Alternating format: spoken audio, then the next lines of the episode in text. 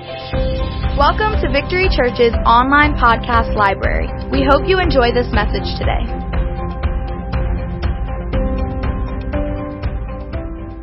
Lord hides things away inside of us, and and sometimes they're there for a long time before we think about them again. And I had one of those moments at the end of service this morning.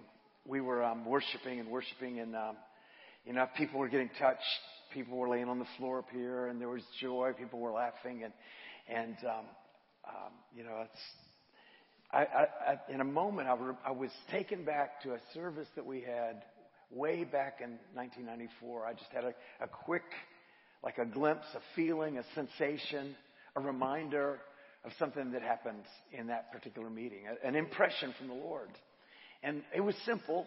The Lord put an impression in my heart and said, This, what you're feeling right now, is the rapture anointing. He says, This is, this is Enoch. This is Enoch's mantle that you're feeling.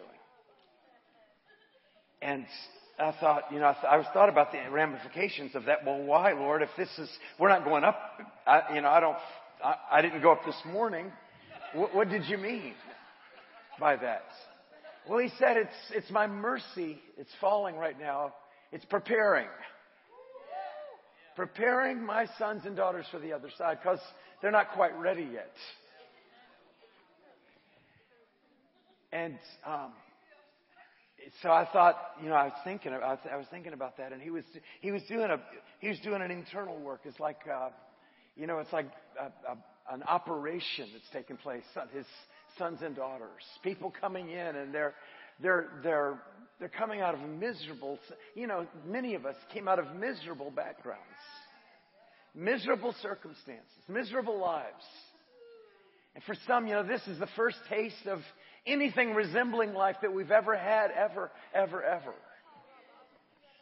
And it's, it's a moment in His presence where He begins to prepare His, His sons and His daughters for heaven. You know, and, and there's, it talks about one of the places in Revelations, it talks about how um, that the, the leaves on the trees on the banks of the river are for the healing of the nations. So there's healing taking place. Healing, preparation, healing. It's like we're, we're getting, he's, he's, he's fixing up the broken parts and pieces of his bride.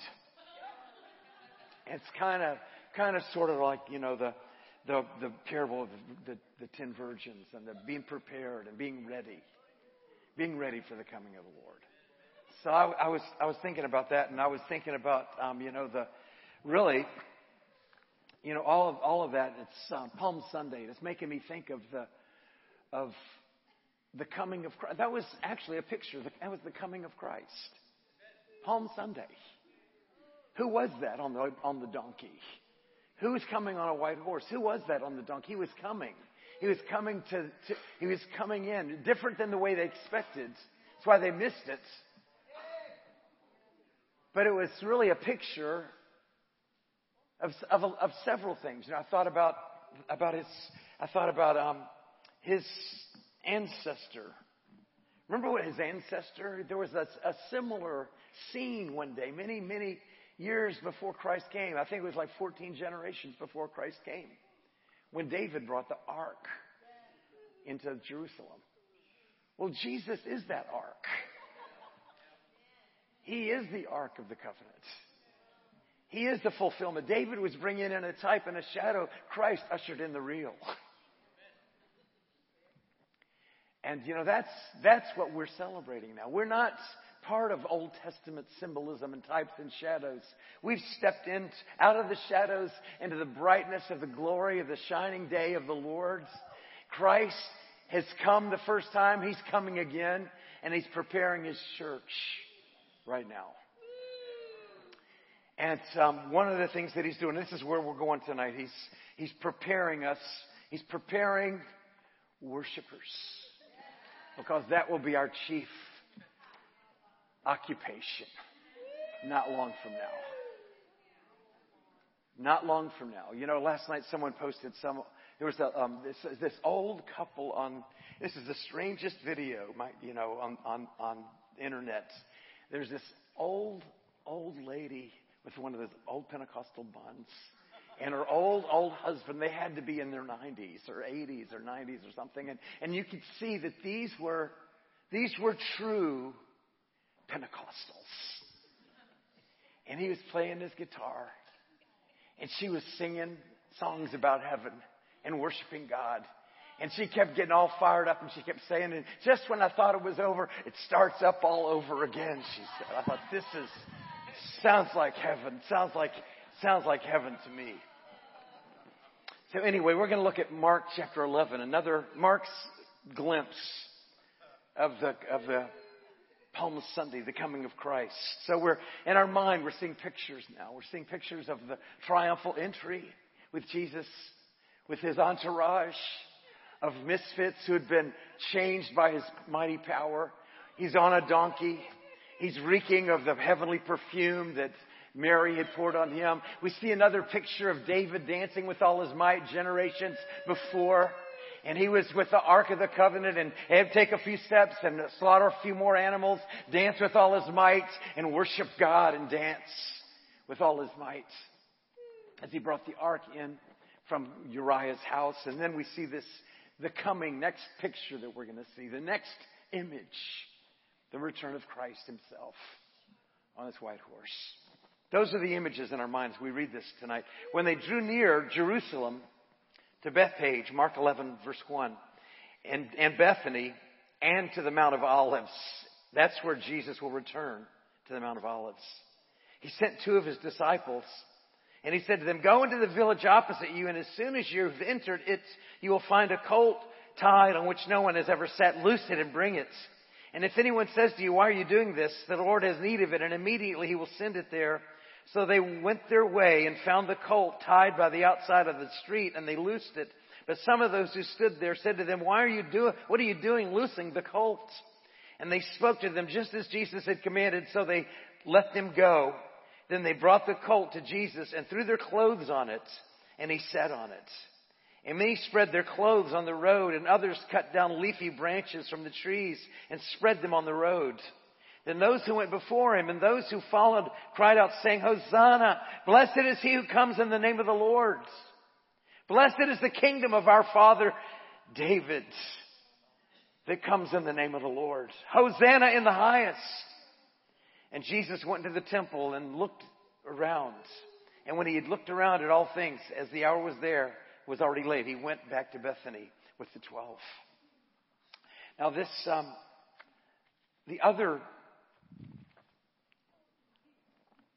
thing that I want to, to impress upon you tonight is how are we being prepared? We're being prepared by His anointing and we're being prepared as worshipers. That's who we are. We are called to magnify His name with our worship and with our praise. That's who we are, to magnify Him. So I want to, you know, I'm going to start tonight. I'm going to, I'm going to reread the blog I ended with this morning because the reason why is because I really liked it. And, and I wanted to read it again. And it starts with uh, Hosanna. Those, the, the, those who went before and those who followed cried out saying, Hosanna, blessed is he who comes in the name of the Lord. Blessed is the kingdom of our father David that comes in the name of the Lord. Hosanna in the highest. Now listen carefully. If you didn't get it this morning or maybe you weren't here, listen carefully to this. What exactly were the crowds shouting about that fateful day? They thought they were shouting one thing, but they were actually crying for something else. That, that, day, that day Jesus entered into Jerusalem for the last time. Was it praises they were shouting or was there something else at the root of their crying? Actually, Hosanna was a Hebrew word which means save now. They were crying out for a Messiah and for salvation, but they had a different kind of salvation in mind. All they could think of was natural. They were, their, their minds were natural. They couldn't think of anything spiritual. They had not been born again. Their minds were still just jammed with natural thoughts. And you know, that's, that's the way it is until you're, until you're touched by God, until you're, you're saved. You can't see the forest for the trees. You can't see reality because your brain is filled with monsters. So, They were crying out for a Messiah, for salvation, but they had a different kind of salvation in mind. They, they couldn't see the right way. All they could think about was their current situation. All they could think about was their current situation. My sewer pipe broke. My water, I can't drink it. My dog has fleas. I can't pay my bills. What am I gonna do? COVID, COVID, COVID. What am I gonna do? All they could think about was their current situation. They were crying for some sort of political, social, or economic salvation. They wanted a king to replace the Romans. Get this guy out of here! But maybe, just maybe, their hearts were crying for something else. They just didn't quite know what it was. And it, rem- it, reminds me of the cry of the young people last year in 2020 as the streets of America filled up with the youth crying out for some kind of social salvation. They were crying for something. They just didn't know what to ask for. I wonder if God is reshaping these prayers like he did on that first Palm Sunday. Maybe he hears saved now and he translates it into a cry for spiritual intervention. Think about it. The cry of the crowd went from save now to crucify him. The Lord interpreted the prayer and sent the outpouring of the Spirit on all mankind. He interpreted their prayer in different words. Is it possible that the cries of our current generation are being shaped into a prayer by God Himself? We really don't know how to pray as we ought, so the Spirit steps in and begins to pray for us and pray through us. That is one of the great ministries of the Spirit. He interprets prayers. I want you to say that with me. He interprets prayers. He interprets my prayers. In other words, I think I know what to pray, but I don't. Now, no matter how much I think I know, I don't. No, how, how matter how trained I am and how educated I am, and how talented I am. I think I know what to pray, but I don't. So he interprets my prayers. I pray this, but he prays that. Maybe that's what happened last year. Maybe our misguided cries for a political salvation was translated into a cry for God's salvation to visit our land. Hosanna, blessed is he who comes in the name of the Lord. So could it be that the cries for systemic change to our American culture were heard and translated by the Lord into let us worship? That's what I think he was, that's what I think God was saying. He was saying, well, what, what they really want, they don't know. What they really need is to be transformed into worshipers. That's what he's after. That's what happened to me in the 1960s. I was crying with the masses for a revolution. I just had no idea what it would look like. When it came, it looked a whole lot like Jesus. So, what is this describing? It's cry, describing right now an unexpected groan, an unexpected cry from his people who thought they were praying one way, an unexpected cry for a generation that doesn't know the Lord. There's intercession coming out in our midst as we pray, as we call, as we, as we grapple for reality and for the reality of God and we begin to lift our voice and yield ourselves to Holy Spirit. There's an intercession, a groaning coming out, a groaning of creation, a groaning of what's next, what's next, what's next, a groaning of joyful anticipation for a move of the Holy Spirit, unprecedented for this generation. They don't know how to pray for that because they don't know what it is or what it looks like. None of us do. None of us do. So yeah, so then this takes me to this next blog that I had. You know, he's, so he's changing us. He wants to purify. Everyone say purify. purify. He wants to purify your words. He wants to purify your, your language. I'm talking about more than just praying in tongues. He wants to purify your language. That, that, that, like it says in Zechariah 3 9, for then will I turn to the people. I will turn to the people a pure language, that they may all call upon me and call upon the name of the Lord to serve him with one consent. Zechariah 3 9. One of the things that radically changes in our conversion is our language. At least it should. You use different adjectives. We're given a pure language that flows out of a, a new heart. Jesus said it in his teaching, out of the abundance of a, man heart, a man's heart he speaks. Our words are just a portal to what is living inside of our hearts. If that is true, our world is in a deeply troubling place today. I recently overheard the conversation of a group of construction workers on their job sites. Not a good idea to, enter, into, to, to eavesdrop on this. The interesting thing about this situation is that these workers were both male and female that didn't seem to temper their conversation. There, were, there was no anger involved, but their words were laced with F-bombs and other colorful adjectives. Apparently, this was their everyday conversation. Our conversation changes at our conversion because our heart changes. Rather than our words being laced with F-bombs, they are saturated with God's new songs. Now here's Jonathan Edwards at the beginning of the American, the Great Awakening, American Great Awakening.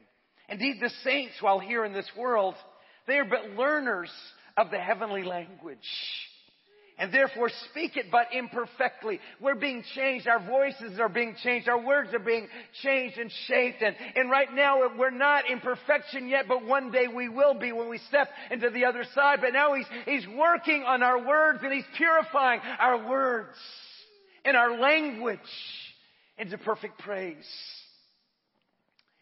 Yes, Yes, he, he, says, so he goes on to say, and therefore speak it but imperfectly with a stammering tongue, with a pronunciation that in many, many it savors of their old language.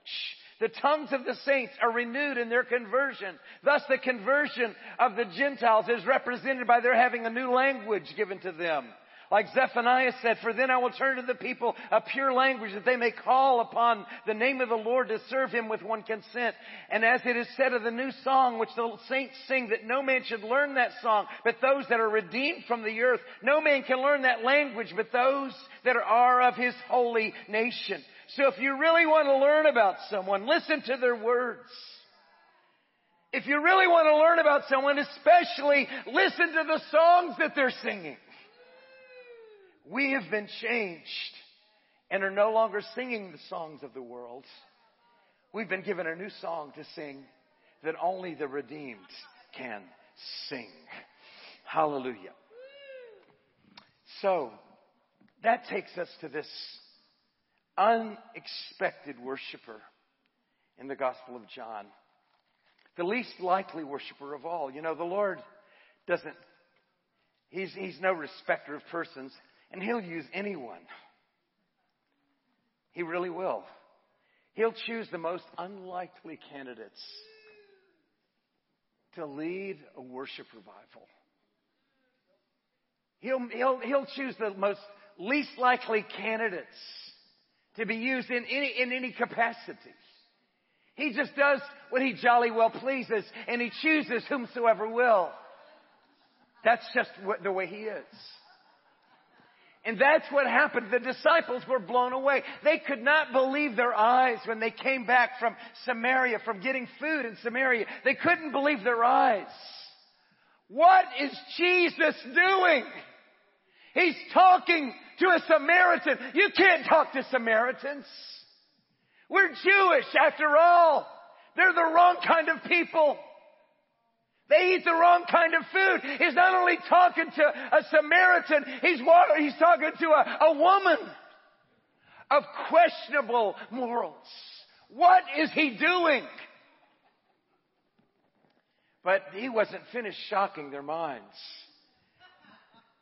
Because he, he, he, he, had, he had already told this woman, if you knew who I was, if you knew who I was, and if you knew the gift of God, he said to her, you would ask me, and I would give to you living water. I would change your life. You're drinking from some filthy, polluted stream That's all you've ever known. It's the only drink you've ever had. You've been drinking the filth of this world all your life. But I'm going to give you a drink like no drink that you ever had. And it's going to purify and cleanse every part of you. You won't be filthy anymore. And he says, whoever drinks of the water that I shall give him will never thirst. But the water that I will give him will become in him a, a fountain of water springing up into everlasting life. This is the fountain of worship. This is the fountain that satisfies us forever and ever. This is the fountain of purification. This is the fountain of preparation. This is the fountain of transformation. This is where we drink and we drink forevermore. So yeah, so he goes on and this, um, he had a, a, a talk with this woman in John 4:21 it says, "Woman, believe me, a new day is coming." When we'll neither worship on this mountain nor in Jerusalem will, will we worship the Father. There's a new day about to break on the earth. There's a new day of worship. Oh, we're, we're in the edge of it now, but there's a new day of worship about to break onto this earth. It's going to change everything. He says, you worship what you do not know. We know what we worship for salvations of the Jews. Here it is, but the hour is coming and now is when true worshipers, that is what he's looking for. When true worshipers will worship the Father in spirit and in truth. For the Father is seeking such to worship Him. God is spirit, and those that worship Him must worship in spirit and in truth. Now that brings me to this last devotion that I wanted to share tonight before we have prayer time. This is called Worshipers. And that's, that's all he's looking for. He's not looking for anything else. Jesus has an absolute one track mind. All he's after. He doesn't have but one, there's only one agenda. That's to make you into one of his worshipers. That's all he has in mind. He, he, so, so we just read John 4, 23 and 24. So he goes, he goes on. I find this passage, this is just an observation for me. I find this passage about this woman and about God seeking worshipers. I find this passage a little embarrassing for me. Thinking about this with, think about this with me for a moment. God is actually seeking worshipers. He's seeking worshipers. So you think of His greatness, His infinite nature, His omnipotence, and He actually has to search for someone to worship Him. People worship football players, rappers, rock musicians, and movie stars, but God is seeking worshipers. Something's not quite right about that. I guess the part that causes all of this to make some sort of sense is the part where Jesus says, God is the Spirit. They that worship Him must worship in spirit and in truth. That explains everything. Only spiritual people who've been born of the Spirit have the insight and the capacity. Only those who've born, been born again have the insight or even the capacity, the ability to worship God. Because you can't worship what you don't know, what you haven't tasted for yourself. The rest of the world, the rest of the world lives in the world of the flesh. And they can only worship carnal people. Fleshly people don't know the things of the spirits. They can't know the things of the spirits, And they worship carnal things and carnal people. Here's Matthew Henry, what he says about this. The Father seeks worshipers. This intimates that such worshipers are very rare and seldom met with. The gate of spiritual worshiping is straight, it's short, it's small. That such worship is necessary and what the God of heaven insists upon. When God comes to inquire for worshipers, the question will not be who worshiped at Jerusalem, but who worshiped in spirits. That will be the touchstone. that God is greatly well pleased with and graciously accepts such worship and such worshipers. I have desired it, he says. That there has been and will be to the end a remnant of such worshipers. His, he is, his seeking such workers implies he's making them such. The fact that he's seeking them implies that he's to make them into worshipers. Maybe you're not a worshiper yet. That's why you're here. He wants to make you one. That happens with divine encounters. That's what I was observing this morning as I was talking about people being prepared for the other side because the other side is going to be all worship. And we're being prepared for that. It's a, it'd be a shock for you to step on the other sides without some preparation.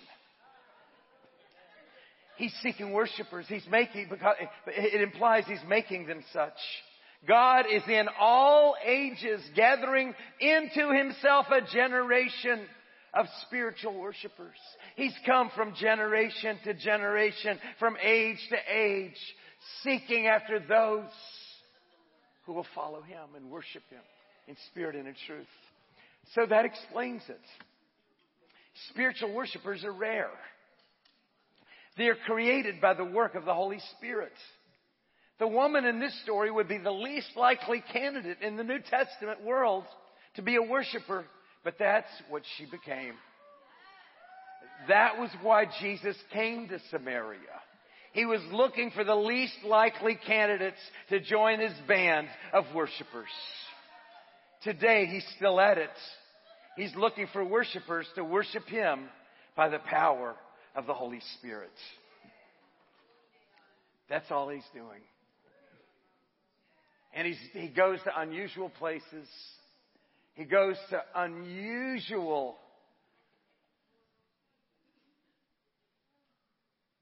unusual ability. He, t- he, takes everything to the extreme, extreme, extreme, extreme in his search and his his longing to find someone. He, he will stretch things to the very limits. You know, that's what he's, what he's, it's almost like a, uh, we're in like a holding pattern right now. Waiting. We're like in a holding pattern. Waiting. He's patiently waiting. Waiting for the next kingdom visitation. Waiting. Waiting for the return of Christ. Visit our website at www.victorychurchnola.com for service times and more information.